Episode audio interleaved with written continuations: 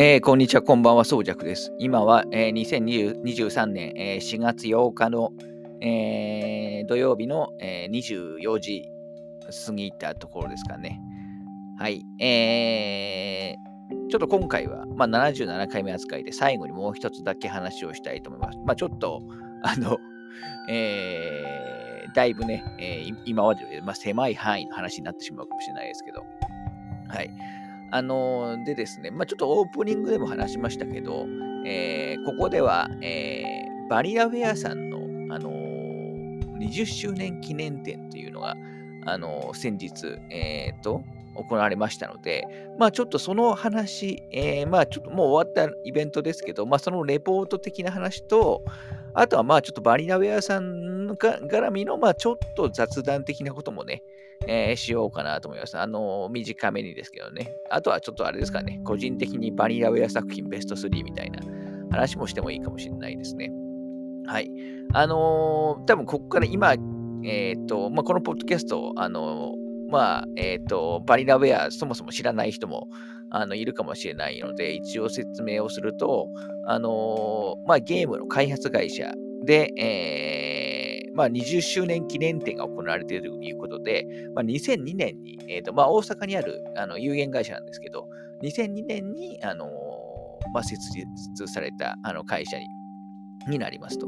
で、そこがまあ 20, 20年、えーと、経ったので、まあ、今回それを記念して、あのまあ、ものすごいね、えーと、小規模ではありますけど、あのまあ、記念展が行われ、まあ、記念グッズもあの発売されているという、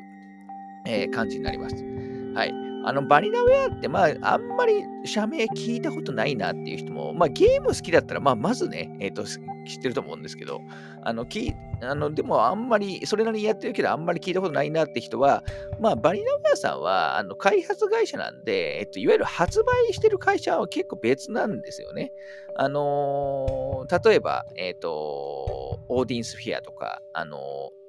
えー、ドラゴンズクラウン、あと、まあえー、13系防衛権なんかはアトラスさんから、あのー、発売されてますし、えー、オボル村正とか、あのグランナイツヒストリーとかはマーベラスさんから発売されてますし、あとは、あのー、このポッドキャストで去年話したグリムグリムはなんかは、まあ、これも一回リメイクされてますけど、あの日本一ソフトウェアさんから発売されてますので、あのまあ、いろんな会社からあのゲーム発売、えー、されてるんですけど、まあ、主にね、最近ってやっぱアトラスさんのイメージは強いですけど、まあ、とはいえ、あのいろんな会社からね、えーと、ゲームをあの出してるというか、まあ、あくまで開発をしてる会社という感じですね。今まで少なくとも自社で、えー、直接ゲームの発売を担当されたことはないという認識です。はい。で、このポッドキャスト絡みだと、バニラウェアさん絡みの話だと、あの、まあ、去年ちょっと話した、まさにこのグリムグリムはワンスモアの話ですかね。これ RTS なんですけど、あのー、話と、あとはあの今年1月に行われた13系防衛圏のコンサートの話、えー、をしてるかなと思います。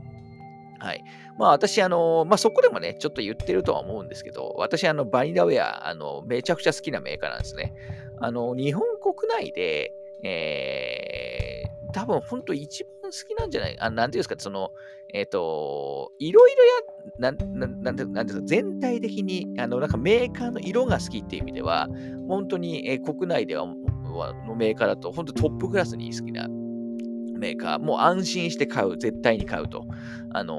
もう発売に買って、あの、まあ、応援もしたいという、あの、メーカーになります。はい。あのー、で、えー、まあ、そこがね、えー、まあ、記念展をやるということで、あのまあ、これはもう行くしかないわけですよ。あの、バニラウェアファンとしてはね。で、えー、まあ、まずね、ちょっとイベントの話から先にすると、あのーまあ、終わってるイベントなんですけど、東京とで、大阪で、えー、行われました。東京だと3月、えー、25日からと26日、まあ土日ですね。土日に、えっ、ー、と、まあ、渋谷とか原宿駅からも歩いていける、えー、神南 R っていう読み読めばいいのかなっていうところの、まあ、B 地下1階であの行われました。まあ、ものすごい、あの、まあ、時々ね、展示とかやってる空間みたいですけど、あの、すごくあの小さい空間ではあります。で、これどういうふうに、えー、とやったかというと、あの事前で、えっ、ー、と、あの、まあ、入場はね、無料なんですけど、あの、事前に、あの、要するに結構狭いスペースなので、えー、事前にその抽選制だったんですね。30分ごとに、えー、ですか、あの、希望、希望を出して、取まあ、取れた時間に、あの、行けるっていう感じになったんですよ。で、えー、結局あの、思ったより応募が集まってしまった みたいで、本来は途中からの自由入場だったみたいなんですけど、結局1日フルで、えー、東京はちなみにですね、11時から8時、夜の8時まで、えー、20時までやっていたいたんですけど、もあの基本的には全部予約制で、えー、なってたって感じですね。で、私も実はですね、あのまあ、外れまして、当選しなかったんですよ。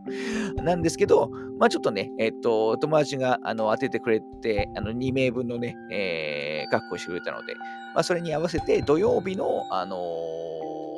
土曜日だったかな土曜日かな、えー、の14時の回に、えー、行ったという感じですね。大体各回、えー、僕が見る感じだと、まあ、前後の回の雰囲気は見てましたけど、まあ、ほんと10人ぐらい、えー、だと思います。まあ、そのぐらいあの会場がそもそもあの狭いので、あのっていう感じですね。まあ、とはいえ、やっぱバリナウェアファンがあの集まる場所ってあんまないですから、あのもうもう単純にもうそういう場を作ってくれただけでも僕は嬉しいんですよね。これ13系貿易のコンサートの時も話しましたけど、あんまりね、そういう場ってやっぱないですから、あの、バリナウェアさん絡みだと、過去そのオーディンスフィアとかドラゴンズクラウン発売の時も、まあ、結構近い展示イベントみたいなやつやっていて、あの、それも実は私は言ってるんですけど、まあでもそれと比べても、今回ちょっあの、少しね、あの規模は小さめという感じでしたね。で、一部、あの、まあ、展示ですね。展示は、まあ、例えばその、まあ、今回ね、発売もしている、まあ、複製原画にも、あの、元となる絵とか、あとはその、スタッフたちのコメントとか、あのまあ、予選書き的なものとか、あのもありますし、あとはその過去、バニラ屋さん絡みであのコミあのゲームのコミカライズを担当されていた、えー、作詞の方のあのイラストの展示だとか、あとは、まあ、多分一番はですね、あのやっぱりグッズなんですよね。グッズ、やっぱり今回、まあ、こういう展示って、えー、あると思うんですけど、基本やっぱりメインなところはやっぱグッズを買ってもらいたいっていうところだと、もちろん買わなくてもいいんですけどね。えー、っていうところもあるんで、今回ね、あのー、後でちょっとグッズの話をしますけど、あのグッズもあの全部実物があの現地であの展示されていたという感じですね。あとは例えば、あのー、各作品の、まあ、キーアイテム的なものですね。あのー、まあ、例えば、まあ、ボル村正というね、あのー、まあ、和風のあの剣撃ゲームに出てくる刀とか、あのまあ、そういうな、なんていうんですかね、えー、あと13系冒険の、まあ、制服だとか、まあ、一部アイテムがあと展示されていたという感じです。あのものすごいやはりあの小さいスペースなので、あのそんな感じ。でした。で、えっ、ー、と、それが東京だと3月25、26で、えー、大阪だと4月1日から2日。えー、大阪はちなみに、えっ、と、ルーブルコート南堀江301って書いてあるんで、301ってことはなんか、要するになんかマンション的な マンションじゃないかもしれないですけど、まあそういうね、えー、スペースで、えーと、行われたんじゃないかなと、えー、思いますね。はい。えー、で、これにも行ってきましたと。あのーで、まあ、基本今言ったぐらいの展示しかないんですけど、まあ、やっぱりね、まあ、グッズですよ。で、グッズに関しては、あのー、えー、と通販、あの事前にエビテンさんと、あと今、ジゴではありますけど、まあ、エビテンさんもあるみたいですけど、あとなん、なんだろう、あのチャチャスミックってものかなあさんでもなんか最近販売が始まったみたいですね。一部、あの、えっ、ー、と、売り切れたりもしてたんですけど、あの、最近は在庫復活して、えー、いるみたいですね。はい。ちなみに、グッズはどんなものがあるかというと、まあ、後でね、ちょっとリンクも貼っておきますけど、まあ、まず、その、えっ、ー、と、まあ、結構やっぱり高い、比較的ですね、あの、お値段はお高めです。ちょっと事前に見た時はちょっと高いなと思ったんですけど、ただ実物見て結構ね、えっ、ー、と、考え変わったという感じですかね。まあ、まず複製原画ですね、各タイトルの。あ、その前に、あれだ、あの、対象作品を言った方がいいですね。あの、バニラウェアさんの今回、あの、で、今回、そば、あの、の展覧会、何が画期的だったかをまず言っておきたいんですけど、さっき言ったように、バニラウェアさんってあくまで、あの、開発会社なんですよ。あの、なので、基本、あの、ソフトの、あの、あの、まあ、権利的なものって、どちらかというと、あの販売する会社に、やっぱり外、あの属するものになにはなるので、あの、あんまり例えば、いろんなメーカーから出して、バリナウェイさんのゲームっていろんなメーカーから出してるんで、あの普通に考えれば一生に展示はできないんですよ。なんですけど、今回それを実現してるんですね。だから具体的に言うと、あのー、まあ、アトラスさん、えー、日本一ソフトウェアさん、マーベラスエンターテインメントさん、あとディンプルさん、えー、等々、あのー、が、まあ、なんていうんですか、まあ、おそらくどのメーカーもね、バニラウェア好きなんだと思いますよ。応援してると思うんで、あの、それもあって、各、まあ、要するに許可とか調整もうまくできた上で、あの、今回ね、えっ、ー、と、バニラウェアさんのタイトルが、まあ、一堂に会する、こういう展示会ができたという感じになっています。まあ、特にやっぱ驚きなのが、あの、20周年記念のイラスト、あの、が今回、えっ、ー、と、書かれたんですね。で、まあ、で、それもグッズとしてもね、販売されてるんですけど、なので、それにも、いろんなタイトル、あいろんなゲームの、あのキャラクターが描かれてるんですけど、もうだからメーカーの枠を超えてるんですよ。だからもうバニラウェア的な、もうバニラウェアユニバースなんですよ。だから。あの、まあそういうことが実現できたってことは地味にね、あんまりないことだと思うんで、えー、やっぱすごいことだなと。まあ改めて思いますよね。はい。で、えっ、ー、と、対象のタイトルですね。えー、対象のタイトルはですね、えー、っとですね、これまあ、あの、ホームページでもね、下の方にも載ってますし、あの、メインビジュアルでも、あの、えっと、年号と一緒に、えっと、タイトル書いて書いてあるんですけど、えー、っと、これどこ見るのがいいかなっと待ってくださいね。ちっちゃ。まあいいや。あのー、タイトルはですね、えっ、ー、と、ちょっと、えー、羅列すると、まず、えっ、と、プリンセスクラウン。で、このプリンセスクラウンに関しては、あの、正確に言えば、バニラウェアの作品じゃないんですよね。あとで、まあちょっと、えっ、と、補足しますけど、あのまあ、できる前の、あの、まあ、バニラメの前身的なところで作ってる、あの、まあ、とはいえ、この作品ものすごく重要で、まあ、ちょっとこれは後で話しますけど、えっ、ー、と、プリンセスクラウンと、え、ー、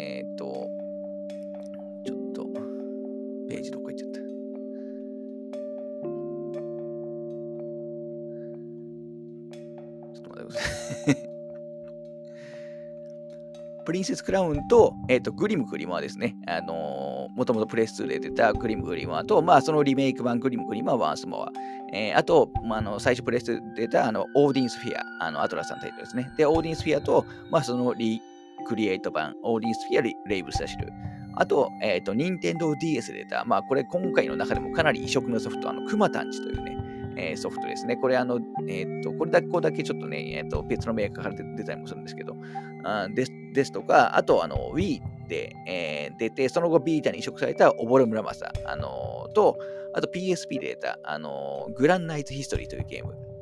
あと、あの、プレス3とか Vita で最初出て、えー、まあ、その後ね、プレステ4とかで、あの、ああのアップグレード版も発売されて、まあ、ドラゴンズクラウン、あの、まあ、プレステ4版だと、ドラゴンズクラウンプラプロですよね。と、あと、あのプレステ4と、後々スイッチとかで発売された十三機兵防衛圏。まあ、これがですね、全部の対象タイトルになってます。はい。まあ、改めて見ると、あの、バニラウェアさんって、いわゆる続編こと、続編を作ってないんですよね、一回も。あの、まあ、グリムグリムとかオーディンスフィア、まあ、一回リメイク版みたいなやつを作ってますけど、まあ、続編ではないので、毎回その新しいタイトル、しかも結構ね、もうタイトルも全然雰囲気、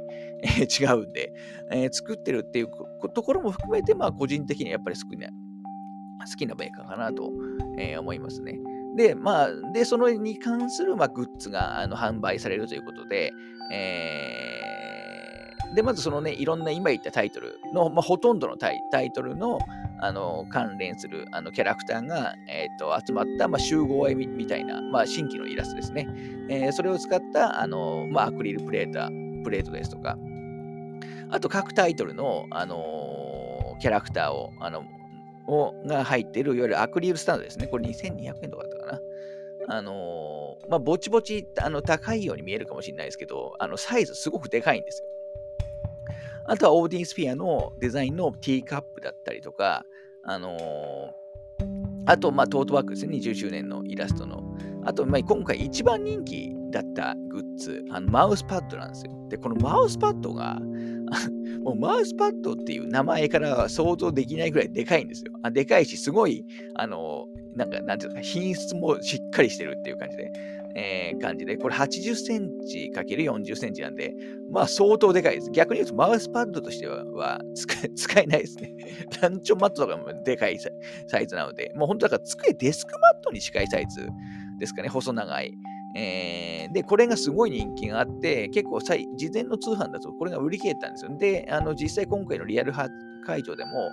あの売り切れたりして、あのまあ、私も実はこれで買ってきたんです。まあ、その売り切れちゃったら嫌だなと思って買ってきたんですけど、あのこれめちゃくちゃでかくて、あのおすすめですね。あとは各タイトルのパッケージデザインをあの使ったあのちっちゃいね、アクリルキーホルダー。まあ、これスタンドもついてるんですけど、えー、も出てますし、あとはまあ複製原画ですね。あの各タイトルのあの、まあ1、1, 種類か2種類ぐらい。えー、もうこれ1枚3万3000円なんですけど、まあだから複製原画もね、まあ、ここまで買えばやっぱすごくファン っていう感じだと思うんですけど、まあね、ちょっと場所がないからなっていうのはあるんですよね。はい。あのー、という感じですかね。で、さっき言ったその、バニラフェアの前身のプリンセスクラウンのあのグッズもちゃんと出ていて、まあ、複数原画もさっきそうですけど、あのアクリルスタンドとか出てて、まあ、プリクラ好きな、私プリセンスクラウンすごく好きなんで、あのすごく嬉しかったですね。まあ、この時代にプリンセスクラウンのグッズ出るのかということで。あと他にも、あのオーディスピアのオールゴールドとかも、あの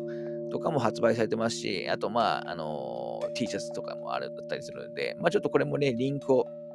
えー、と貼るようにしようかなと思います。で、実際これだから、一見、あの、通販サイトとか見ると値段高く感じるかもしれないですけど、実物が、あの、見ると、あの、そう思わないと思います。あの、アクストとかも、あの、えっ、ー、と、2200円高いですかかもしれないですけど、あの、一個一個がすごくでかくて、デザインのがめちゃくちゃいい、しっかりしてるんで、私はですね、アクスタだけで9個買ったのかな？その2200円の。やつを9個か10個買って、あとそのマウスパッドを買ったんで、まあ大体3万円ぐらい 使ってきましたね。はい。あのー、喜ばれましたけど、あのー、まあね、えっ、ー、と、バニラウェアさんへのね、まあ投資みたいなもんですね。まあ本当はね、複製原画とかをね、買うべきなんでしょうけど、ちょっともう飾る場所とかもなかったりするので、で、このグッズ、今、あの、えっ、と、なので今、事後通販って形で、えー、発送は多分少し先なんですけど、あの受け付けてるはずなので、あのー、まあ、ちょっとね、えっ、と、バリラウェイファンの方は、あの、見てもらうといいかなと思います。各タイトルのグッズがちゃんとあるので、別にバリラウェイ全体のファンじゃなくても、あの、先ほど言ったタイトルの中で、まあ、好きなものがあったりすると、あの逆にそれだけ、えっ、と、変わったりするのもいいかもしれないなというところですかね。はい。えー、まあそんな感じのね、まあイベントが、あのありましたという話ですね。はい。えー、とりあえず一旦その辺で区切ろうかな。まあ、あの、本当に、えっ、ー、と、展示会自体は、20周年記念展自体は、あの、まあ、結構、結構な倍率だったんで、あのまあ、落選された方もいると思いますけど、まあ、基本は、あのえっ、ー、と、グッズと既存のもののあの展示なので、あのまあ、またね、こういうもの、あのもっとね、大きな規模で、まあ、やってほしいなと思いますね。えー、まあ、ちょっと各メーカーの 許可取るのは、あの、大変だと思いますけど。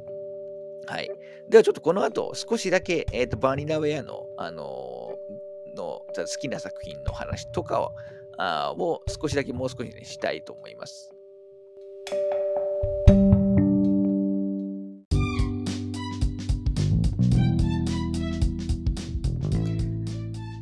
はい。では、もう少しだけあのバニラウェア関連の雑談と、あと、まあ、最あのその後ちょっと個人的に好きなバニラウェア作品ベスト3でもやる、話そうかなと思ってるんですけど、あの今ちょっとバニラウェアスのペ公式ページ、えー、見て、見て、いわゆるカンパニー情報、会社会を見てるんですけど、あのー、従業員数29人みたいなんですね、今。これ多分今だと思うんですけど、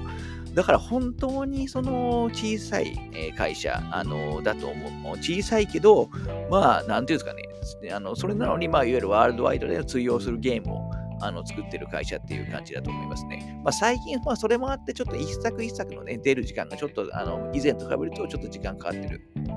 あのしまってると思いますけど、まあ、ものすごいちっちゃい会社、あの、だと思ってもらえばいいかなと思います。で、その中でも、あのーえっと、ババリナウェアってあの社長のあの、まあ代まあ、代表取締役のあの上谷ジョージさんっていう方がいるんですけど、まあ、この上谷さんのがもう、あの、なんていうんですか、もうこの人ありきの、まあ、会社だとあの思ってもらえばいいかなと思いますね。で、この上谷さんが、まああのまあ、代表取締役でもあるんですけど、あの基本大体の主なタイトルのディレクターをやってますし、あのシナリオも書いたりしてるし、キャラデザインもしてるし、あのまあ、他のね、ジムもやってるみたいで、もう基本的には、もうこの人ありきの会あの会社です。で、まあ、と一部ね、えっ、と、上谷さんが、あの、ディレクション、あの、が関わってないタイトルもあのあったりもするんですけど、ささっき言った熊谷とか、グランナイズヒストリーも関わってなかったかな。と思うんですけど、この辺のタイトルだけ私も実はやってなかったり、えー、もしますね。はい。えー、で、この神谷さん、あのー、ちょっと昨日の、あの、昨日というか、1個前の、あの、えっ、ー、と、映画ダンジョンズドラゴンズの話をしたときに、まあ私、あの、ダンジョンズドラゴンズで、えっ、ー、と、まあ唯一接点が、あの、あ、あなんていうか、関連のコンテンツで、まあ唯一やったのが、まあ、カプコンのね、えー、ベルトスクロールアクションのダンジョンズドラゴンズタワーオブドゥームっていうね、と、とあとシャドウオーバーミスタラっていう話をあのいわゆるカプコンさんのダンジョンドラゴンズのベルトスクロールアクションのやつをやってたって言いましたけど、まさにこの上谷さんは、このダンジョンズドラゴンズのタワーオブドゥームとかの制作に関わ携わってるんですよ。だからもともとカプコンに、えーと、いらっしゃったんですよね。あの、まあ、マッスルボマーとかと有名なんだと思いますけど、で、まあ、後々、まあ、あのー、独立して、まあ、独立っていうか、まあ、その前にね、あるゲーム会社に入って、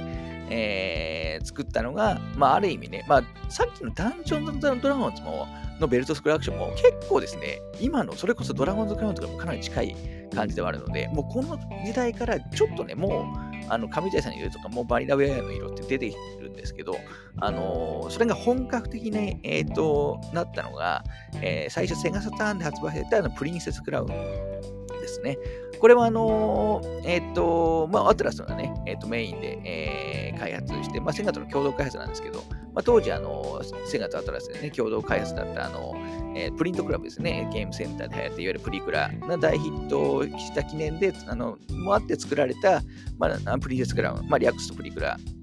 なんですけど、これ、あのいわゆる、あのまあ、これもその、えっ、ー、と、いわゆる中世ファンタジー的な、えー、世界観の、あのまあ、横スクロールアクション RPG だったんですね。で、これ、あのまあ、私最初からチェックしたわけじゃないんですけど、まあ、あの時々ね、話に出している、あのセガスタンマガジンの読者レースでも、ものすごくあの高得点だったので、それをきっかけに買ったんですよ。そうしたら、まあ、あの個人的にね、やっぱりすごい好きなゲームに、えー、なってしまっていて、で、このプリンセスクラウンをきっかけに、あのー、上谷さんののゲームをあの追うようになって、まあ、後のバニラウェアのゲームをまあ追うようになったという感じですね。まあ、なので、個人的に言えばこのプリンセスクラウンっていうゲームはすごく、あのバニラウェアの以前のゲームではありますけど、あのすごく思い入れのあるあの作品になります。まあ、後々ね、PSP に、えー、プリンセスクラウン移植されて、まあ、PSP もね、私持ってるんですけど、で、まあ、このプリンセスクラウンの話をすると、実はあのプレステ4版の13系防衛権の、あの予約特典についた、確か13系防衛権だよな、についたんですよね。あの PSP 版のプリンセスクラウン。まあ、これリマスター版じゃなくてベータ移植なんですけど、まあ、それも持ってるんで、あのプリンセスクラウンだから今、まあ、ある意味ね、3つとも 持ってるっていうあの感じではあるんですけど。はい。で、だからもう本当、ここ、これがベースとなって、まあ、その後のタイトル、あの、まあ、こあのを作ってるっていう、えー、感じになると思います。はい。で、まあ、その後、えっ、ー、と、順番で言うと何、なんだろうな。えっ、ー、と、まあ、グリム、グリマンとオーディンスフィアって結構ほぼ同時期に出ていて、まあ、この辺も結構びっくりなんですけど とか出たりして、あとそのさっき言ったね、任天堂 DS の熊谷これ私とやってない、えっ、ー、と、バニラウェイ作品で唯一やってない、えー、タイトルなんですけど、これ今もうめちゃくちゃプレミアついてますよね。と、あとまあね、Wii のボルムマスとか、だからハードとかも結構バラバラだったりしますし、あのー、だったりしますよね。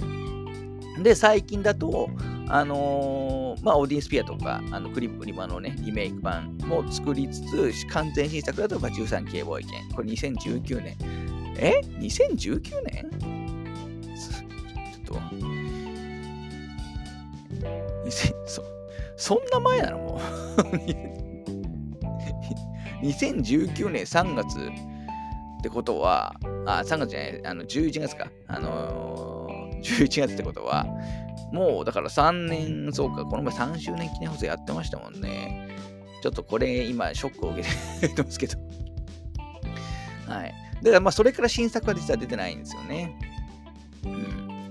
という、あの、ちょっと雑談絡みのことをしましたけど、あの、まあ、ずっと私はバニラウェアさんは好きで、まあ、一部ね、さっき言ったように、ちょっと熊谷とかあのやってないタイトルありますけど、まあ、どっちかというとアクションのイメージがやっぱ強いので、えー、横スクロールの。まあ、それ系が特に好きというあの感じではありますね。はい。じゃあ、ちょっと最後に、えっ、ー、と、個人的に好きなバニラウェア作品、ちょっとベスト3を上げてみたいと思います。上げてみたいと思いますって言いましたけど、あの、事前に考えてなかった今、ちょっと考えますけど。まあでもね、ですね、えっ、と、トップ2は決まってるんですよ。あの、2は決まってるんですけど、あの、3位がちょっとなかなか難しいんですよね。第3位はですね、えー、ドラゴンズクラウンですね。えー、まあこれあの、プロも含めて、えー、だと思ってください。あのー、まあこれも、あのー、さっきのね、ダンジョンズドラゴンズと同じで、あの、バニラウェアさんとしては、まあ唯一だと思うけど、まあ、いわゆるベルトスクロールアクションなんですよね。ベルトスクロールで、えー、2P、えー、2P じゃねえや、あの4人までできるのか。あのー、オンラインも含めてできる、あのー、ゲームになっていて、あんまりそのストーリーとかは、あのー、がっつりあるわけじゃなくて、ちゃんとその舞台とか、ただ結構ですね、テーブルトーク、あのまさにダンジョンドローンズみたいなあのあ世界はあるけど、あとあとは結構想像してねみたいな感じのあの世界観のゲームで、えー、ですね。で、結構そのエリアもあのいっぱいあって、あのまあ、だんだんね、レベルがレベルとかも、あの武器とかも、あレベルとか、とかあと役職いわゆるファイターとか、あの、え、ー、と、エルフとか、まあ、だから本当にダンジョンドンドロンですね。そういう、そういうと、の共通点めちゃくちゃあるんですけど、あの的な、まあ、ベルトスクロールアクションになってると。で、長く遊べるように、えー、デザインもされてるという感じですね。あの、オンラインに対応してるし。はい。まあちょっとあんまりこう、あの、今回はね、そこまでこう、あの、がっつり話さないですけど、まあ第3位はドラゴンズクラウンっていうことにします。で、ドラゴンズクラウンに関しては、えっ、ー、と、プレステ3版を最初2013年に出た時に、結構その最高難易度のインフェルノまでクリアしたり、あとなんだっけな、やり込みダンジョンも最後までえー、やってるはずです。ちょっとトロコンがね、やってない全役全役職をちょっとクリアしなきゃいけないんで トロコンはしてないんですけど、まあ、結構やってるっていう感じです。で、えっと、去年ですね、えっと、プレステ4版のドラゴンズクラウンプロ、あのいわゆるまあ一部、えっとまあ、グラフィックがね、ちょっと綺麗になったり、あとその、えっと、音楽が、あのオーケストラ版が収録されたり、あとその、語り部の、ね、声優がチョイスできたりするっていう、まあ、いろんな追加要素を加わったドラゴンズクラウンプロも去年だからフリープレイになったので、その時にね、えっ、と結構やりました。サンマとさん。だから合わせてまあ、えー、7、80時間ぐらいかなはやってると思います。はい。というのがちょっと第3位です。で、第2位。第2位はですね、あの、オボロムラマサです。まあ、正確に言うと、オボロムラマサのビータ版という感じですね。はい。で、オボロムラマサはま横スクロールの、あのまあ、和風の世界観の、えー、アクション RPG という感じですね。あの結構、まあ、爽快感、まあ、ちゃんとね、えっと、レベルとかもありますし、あのスキルツリーみたいなやつもあって、まあ、成長要素もちゃんとあるんですけど、まあ、ちょっとアクションのやっぱ爽快感と、あとやっぱりそのバリナウェアさんのあのビジュアル、まあ、ちょっと冒頭で言い忘れましたけど、バリナウェアさんってやっぱ一番の特徴は、あの、まあ、美麗なね、絵本的なグラフィックというと、あと、まあ、なんていうんですか、もうモーションです、キャラクターのモーションとかが、まあ、どの作品も共通して素晴らしい、えっ、ー、と、まあ、2D の作品なんですけどね。だからもう、その、多分50年後、100年後見ても、あの、美しいと思う、あの、言える、あの、まあ、グラフィックのゲームを作ってるというのは、多分、えー、どの、あの、どのジャンルに作品でも、あの、バニラバイさんの作品には全部共通してることだと思いますね。あとはまあ食事、食事、飲食物がまあ美味しそうってところとかが、あの結構バニラバイさんのだんだんあの伝統みたいなところあると思いますけど。はい。まあちょっと、えー、よく見それましたけど、2位はオボロムラマさんになりますね。で、なんでビータ版かっていうと、ビータに版についてはダウンロードコンテンツとして新主人公 4, 4, 4人の短編が追加であの配信されてますと。で、この4人の主人公の話がすごいちゃんちゃんとそのめちゃくちゃボリュームがちゃんとあって、えー、全部その作り、あの、まあ、キャラクターのね、技とか、えストーリーとか、敵もね、一部新しいのを作ったり、あと、楽曲も、あの、全部全曲新曲だったりして、あの、もう力の入れようがすごいんですよね。うんで、でそれがプレイできるのってビータ版だけなので、あのー、そういう意味でもね、やっぱちょっと Wii、まあ B 版もあのやってはいるんですけど、ぱりビータ版がね、あとビータ版はやっぱトロフィーがあるので、えー、オブラムラマサってその、最高難易度でしぐるいってやつがあるんですよ。これ、まあ、オブラムラサは基本的に、まあ、一発でね、基本ヒットポイント制なんで、あの、別に食らったりしても、あの、急に死ぬことなんですけど、これ、しぐるいモードっていうやつは、もう一撃食らっただけも死ぬんで、もうボス戦とか長期のにあ戦のあの戦いとかだと、もう緊張感ありすぎるんですよ。でも、それも僕クリアするぐらいやり込んだんで、あのー、やっぱりね、好きなゲームではありますね。多分、うんと、バリナヤさんのゲームってやっぱ爽快感があるっていうところ、あるゲームほど好きなんですけど、やっぱそれだけで言うと多分オブロモさんが一番かもしれないなっていうのは、あの、ありますかね。はい。で、1位はですね、えっ、ー、と、オーディンスフィア、レイブスラシルになります。はい。まあ、オーディンスフィアはもともとプレスレーター、あのー、まあ、いわゆる、まあ、ある意味、だからさっき、先ほど言ったプリンセスクラウンの中でを組む、まあ、これもね、横スクロールの、まあ、主人公は複数にいますけど、あのー、横スクロールの、まあ、アクション RPG、えー、になります。だから結構まあゲームのアクションの感じは結構オボルマワサとの共通点もあるって感じですかね。まあ各主人公によって全然技とかもあの戦闘スタイルも違ったりもするしますし、まあ全体的にやっぱあの一番これはあのオボルマワサね和風の世界観ですけど、オーディンスフィアはあの西洋ファンタジーなあの雰囲気なので、まああの王道っていうところもあるんですけど、あので、このオーディンスフィアは、えっと、後々ね、2016年に、プレス4とかあの3、ビーターでリメイクリメイリクレート版っていうのが出るんですよね。で、これは、あのー、まあ、いろんなものが追加されてるだけじゃなくて、もうプレイ感覚自体もあの全然あの元のオーディンスフィアと変わっていて、元のオーディンスフィアは決してそのアクションゲームとしてそんなに良かったかというと、そうでもなかったんですよ。あのー、まあ、世界観とかすごく素晴らしいけどっていうところはあったんですけど、で、それがもう全部全てにおいて、ほんだから作りな、あの世界、魅力的な世界観とかキャラクターはそのままなんですけど、あの、もうゲームの、ね、手触りとかそういうのも含めて全部作り直したのがオーディエンスフィア・レイブス・ラシルというタイトルで、あの、一気にパワーアップしてるので、えー、もう、で、かつ、その、まあ、いつものね、バニラウェアさんの、まあ、ハイクオリティな、まあ、グラフィック、あと楽曲もね、やっぱ好きなんですよ。あの、まあ、基本、えっ、ー、と、ベイシスケイプさんの、えー、作品、ああのバニラウェアさんの作品でベイシスケイプさんがあの曲を書いてるんですけど、まあ、その中でも特にオーディスフィア・レイブスタシルの、まあ、レイブスタシルの追加曲とかがね、好きだったりもするんで、あのこれがやっぱり総合的に見て、いまだに、えーと、ダントツ僕は一番好きっていう感じだったりしますね。はい。えー、だからね、そのそろそろオーディンスフィアもね、だからあの別にベタ移植でもいいんで、えっ、ー、と、プレス5版とかね、出してくれ、リマスター版をね、出してくれたらまたトロフィー集められてますし、あとはさっき言ったあの別に2位に挙げたオボロムの技。オボロムの技に関しては、まあ、マーベラスさんの作品であるんですけど、あからリリースされてるんですけど、あの Wii と B としかないんですよ。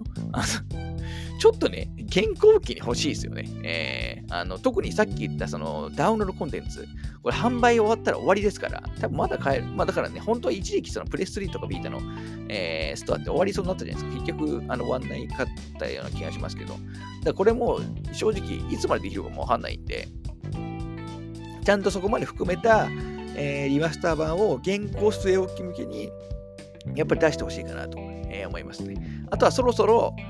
えー、新作、完全新作、まあ13期へからね、もう結構あの年月経ちましたから、そろそろ新作が発表される、えー、と思いますので、確かだから13期へ防衛権のクリア後の予告ムービーみたいなのがあったんですね、新作の。だからもう3、4年前に予告ムービーっていうのはあって、だからもう新作は作ることはもう決まってる。まあ会社なんて当たり前なんですけど、決まってるので、まあそろそろね、発表されないかなと、ちょっと思ったりもしますね。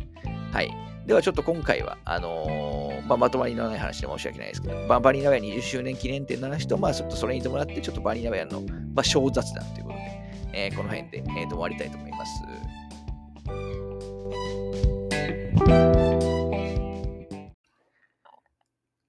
はい、えー、ちょっと大事なことを、あのー、話し忘れてたんで、えー、この部分付け足しなんですけど、あのー、バニラウェアさん、えー、なんとですね、えー、6月に、6月30日ですね、えー、過去のバニラウェアさんの作品を、まあ、まさに今回ね、えー、とお話しした作品の、えっ、ー、と、の、あのー、合集が出ます。あの、バニラウェアさん20周年の、えー記念してってこともあって、まあさ、ちょっとね、途中で話していたのプリンセスクラウンは残念ながら入って、まあ、プリンセスクラウンはね、正確に言うと、バリアウェアさんさんの作品ではないので、まあ仕方がないんですけど、それ以外の作品、まあ、グリム、グリマー、オーディンスピア、クマタンチ、オボラムラワサ、グランナイツヒストリー、ドラゴンズクラウン、えーオーディンスピア、レイブサシル、ドラゴンズクラウンプロ、13系冒険、グリム、グリマー、ワンスモア。これらのタイトルの、あのーを一冊にまとめた、まあ、合集が出ますと。まあ、しかも、あの、まあ、スタッフインタビューとか、えー読み物企画もね、入ってるということで、まあ、これが6月30日に、えー304ページ、え4番、なんと4400円、もうただみたいなもんですよ。で、出ますということで、まあ私はね、もうこれあの、えっ、と、限定版、えっ、と、グッズ付きの限定版はエビ天さんしか買えないんですけど、あの、一般のね、画集だけでしたら、あの、どこでも基本的に一般取り扱いされてるので、まあ、私もね、Amazon で予約はあのしてますけど、まあ、ようやく出れるかって感じですよね。えーまあ、バニラベアさんってやっぱアートが、えー大きな魅力の一つ一つだと思いますから、まあこれはね、えーもうマストバイだと思います。はい。ということをね、ちょっと言い忘れてたので、えーちょっと付け足しておきます。